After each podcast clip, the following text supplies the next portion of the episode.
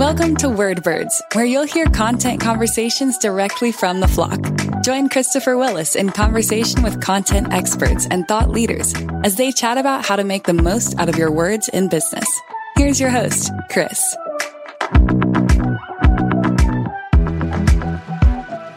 Hello, and welcome to Wordbirds, a birds of a feather conversation between people who care about words. Today on the show, we have self professed spicy little Italian Lisa Spinelli. Lisa is the director of content strategy for the learning management system Degreed. We're going to talk today about chasing content performance and about the vision, the dream of better content reporting, amongst other things on the show today. So let's go ahead and sit back and get some insight from the flock. Hello, Lisa, and welcome to Wordbirds. Excited to have you here. Thanks for having me, Chris.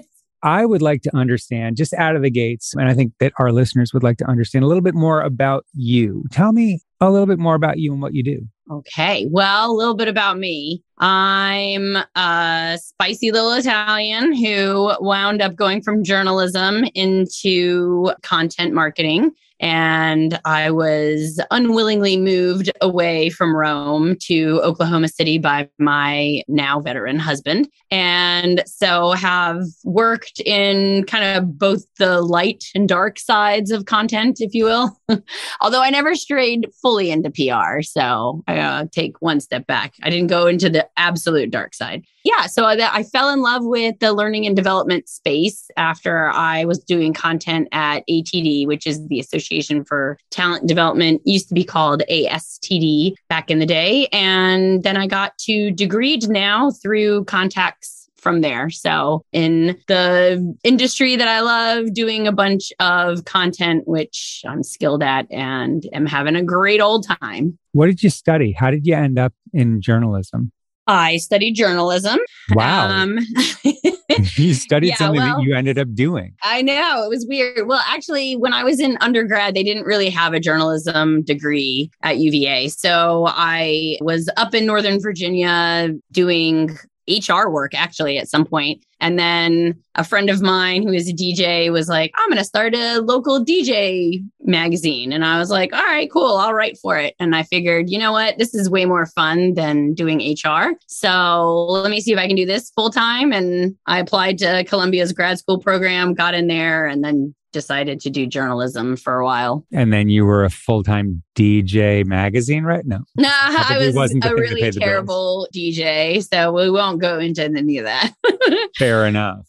your role today. So you're the director of content strategy. And I mean, I feel like that's a lot of things to a lot of people. Content strategy is a widely used and yet widely misunderstood area of the business. I like content. I like strategy. I feel like they go together. I'm going to call myself a content strategist. Is there more to that than that? Explain what you mean. Yeah. Well, I didn't come up with the title, so I didn't actually create that for myself, but I was hired in as, yes, an actual strategist because they had a lot of people doing content. And I feel like this happens a lot of the times at a lot of organizations. People jump in, they start doing whatever words they think should be the keywords for the company. They start producing a bunch of content around those words or ideas or hot trending topics and there's not a lot of what do we have? What do we need? Where are we going? Looking at all the pieces that are working, not working. Why are they not working? What does that mean? So, a lot of analysis, I guess, and strategic thought. One of my Clifton strengths, by the way, top five. Thank you very much. Would be interested to know yours, Chris. Do you know yours? I do not. No. oh, no. You're going to have to go take the test after this. I guess I will. I'm excited to now. yeah. So, I don't know, strategy, like looking at all the pieces, kind of road mapping for the future. And it's fun. It's exciting. It's only really exciting exciting if what you think is going to work actually works. But how well aligned are you from a content strategy standpoint with the revenue engine of the business? Like, are you integrated in with the business results? You're creating content specific to objectives and goals from a revenue standpoint? Yeah, totally. So, Degreed, there's a big push to managing towards the constraints So apparently it's a business model, which I never took any business classes. I would have failed miserably. I have a theater degree. So, oh, yeah, well, there you go. Yeah. I think I took a couple accounting classes in college and that didn't go so well. So, yeah, apparently this is a business idea model that a lot of people use manage to the constraints. What our constraints are right now is definitely a push towards content and all things within the organization. But yes as a very revenue generating focused organization unlike nonprofits that i've worked at before we're definitely working towards generating leads and closing deals and all the things that nonprofits are not too concerned about. My content team is actually measured on pipeline because there isn't a lead that we create that doesn't come from something that the content organizations created. They are the bait for everything that we do. And then once we bait you in, we have to provide you with premium something, and it's generally premium content. So mm-hmm. they're directly aligned with the rest of the revenue engine as if they were demand gen, but two completely separate organizations supporting each other. Right. Yeah. It just seems to work best in that model. So is that the purpose of the content that you create at Degreed? Is it around the creation of leads? Is it around the creation of awareness? What are you trying to accomplish? Everything. so I have a very huge team of two right now. but we are mighty and we are all across the funnel. So we're doing concept development, production, quality assurance around all stages. We have like four stages of the funnel basically. Mm-hmm. So, yes. So definitely we are not alone in our little two person team. So there are freelancers and things like that that help out. But yeah, that was my question. So are you creating everything in house or are you working with agencies, externals? Yes. Yeah. Yes yeah. to all the other pieces, because there's no way that in my vision for the future, two people can do this without wanting to hurt themselves at the end of the day. I mean, I imagine that you've built out a personality for the business, at least from the content that you create. Is that fair to guess that you've done that? Tone of voice, clarity levels, education level of your audience, that type of thing? Yeah, sure. I mean, we have personas and we definitely have a very specific style and tone at Degreed, very much unlike a lot of other software as a service type of companies that you would see. It has a very specific branding. So we are in tune with that branding and the tone and the style for the writing is all around that.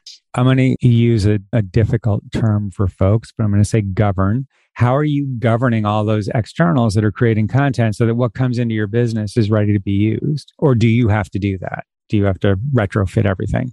We are currently in the process of ramping up. So I just started in April. So we have undergone a lot of shifts and changes since those last three months that I've been there. We do have freelancers that are working and we do our own style guide check on it. But everybody who's hired on has access to our style guide and in theory anyways is looking it over and understands what we're trying to do. So we may be injecting some of our personality and tone and everything into the pieces but it's all there readily available for mm. anyone. Yeah i um i can't tell you how much i love reading company style guides and how often i do it.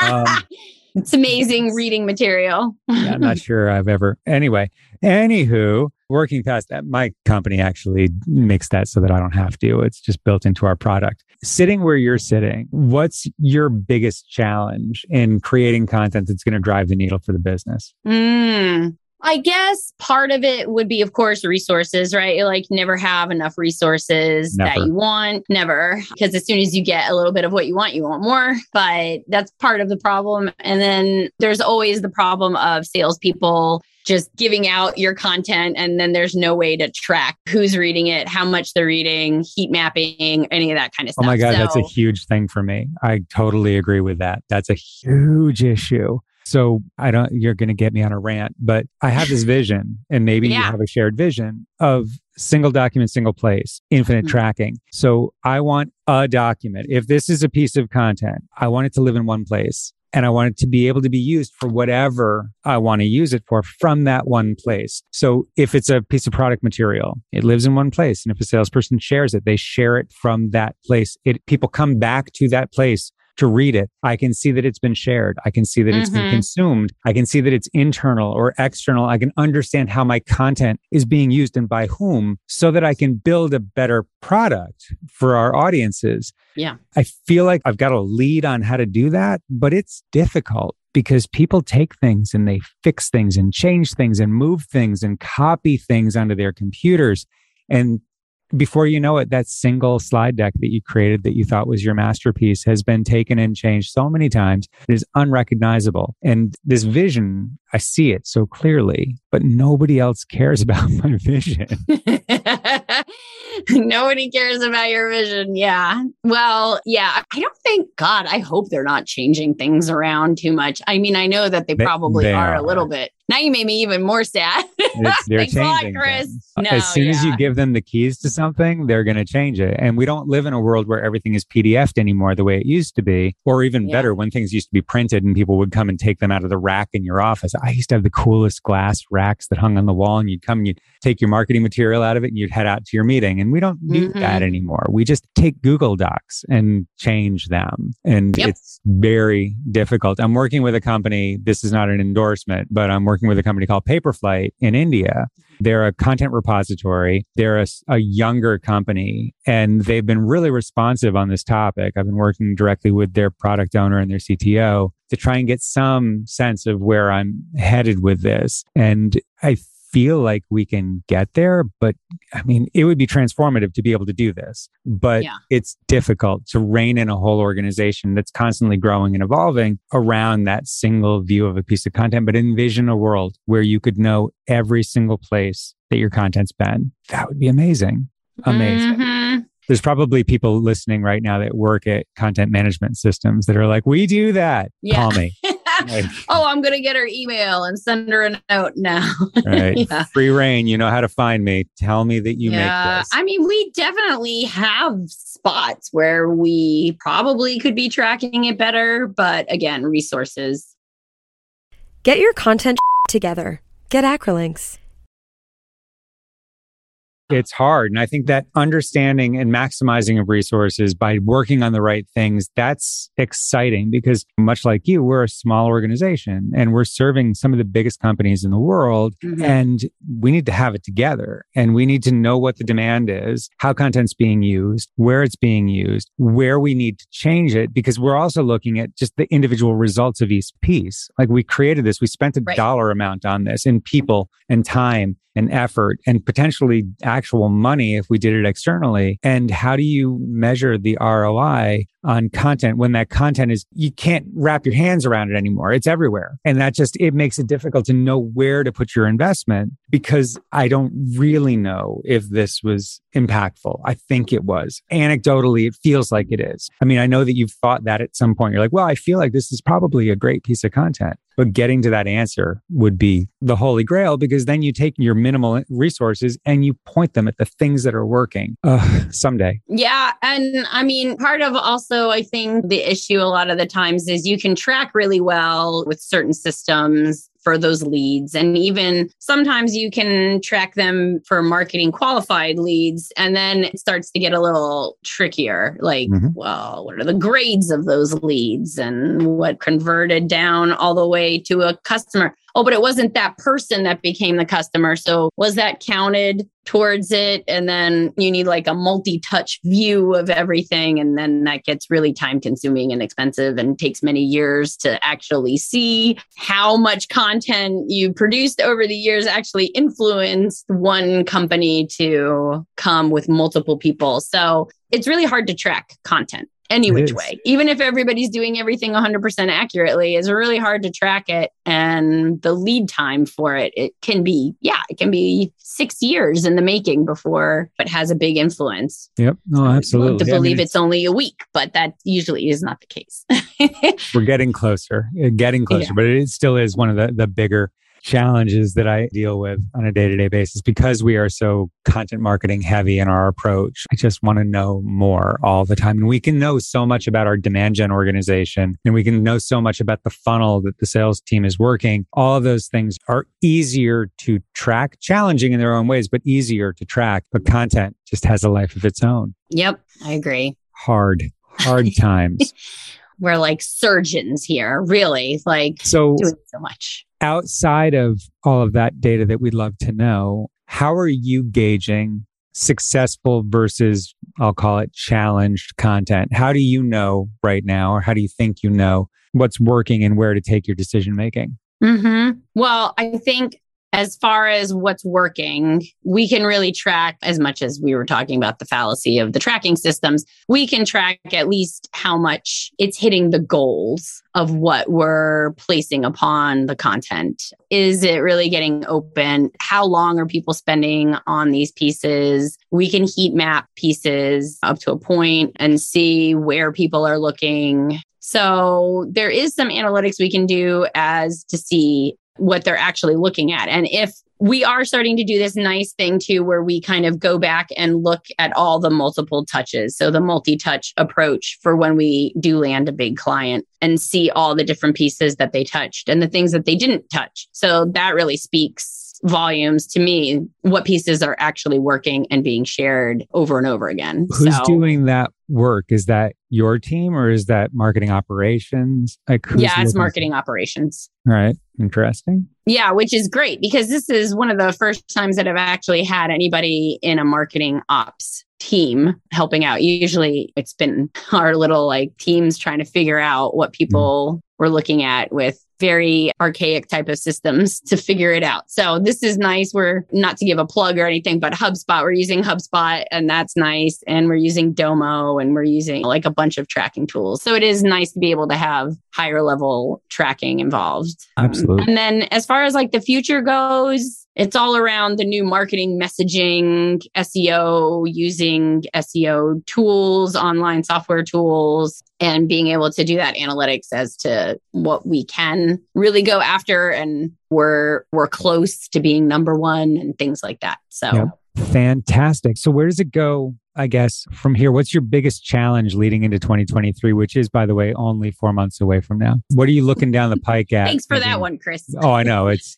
tragic. What are you looking down the pike at thinking this is the next thing I need to address? Yeah, I think we, like a lot of content marketers, look, we have in the past at the current organization I'm at, looked at a lot of brand awareness and lead gen. And so now we're really looking forward to some of that very low low on the funnel type of content that is going to be hard to track whether or not it's doing super well, but it's what we need. So that's where we're really putting a lot of our attention. Well, the way I think about it, it's going to be measurable in sales velocity, essentially. If you're moving more deals through the funnel faster, hmm. it's likely that one of the reasons why is that middle to end of the funnel content. You can never really know. But if you look at the last 12 months of performance and then you make a change and look at the next 12 months of performance, you should be able to see velocity shift as a result of better content designed for that stage, helping customers through the purchasing process. That's a thing that we're going through here as well is mm-hmm. how do I look at product marketing and build that into the content engine or into the revenue engine? And it's largely, I mean, think ROI tools, think business cases, customer reference cases, all the things that come out of that group. What's the purpose? Sell faster. So if we are in fact selling more effectively, higher conversion rate in a shorter amount of time, we can put some benefit back on the content team and the product marketing team. And so there is right now bonusing going on in those groups associated to weighted pipeline. So the percentage of unweighted pipeline that we think is going to close based on the stage that it's moved to. So if we're hitting our weighted pipeline goals, it could be that it's partially because of that content. So hooray for product marketing. It might not be but it's likely it is. And mm-hmm. so just a way to bring them into that revenue engine and make that team think more about the end result. It's not just the creation of this content, it's the purpose of the content, which is right. driving deals faster. Don't know if it's right or wrong, but it's definitely what I'm doing right now. Yep, I'm with you.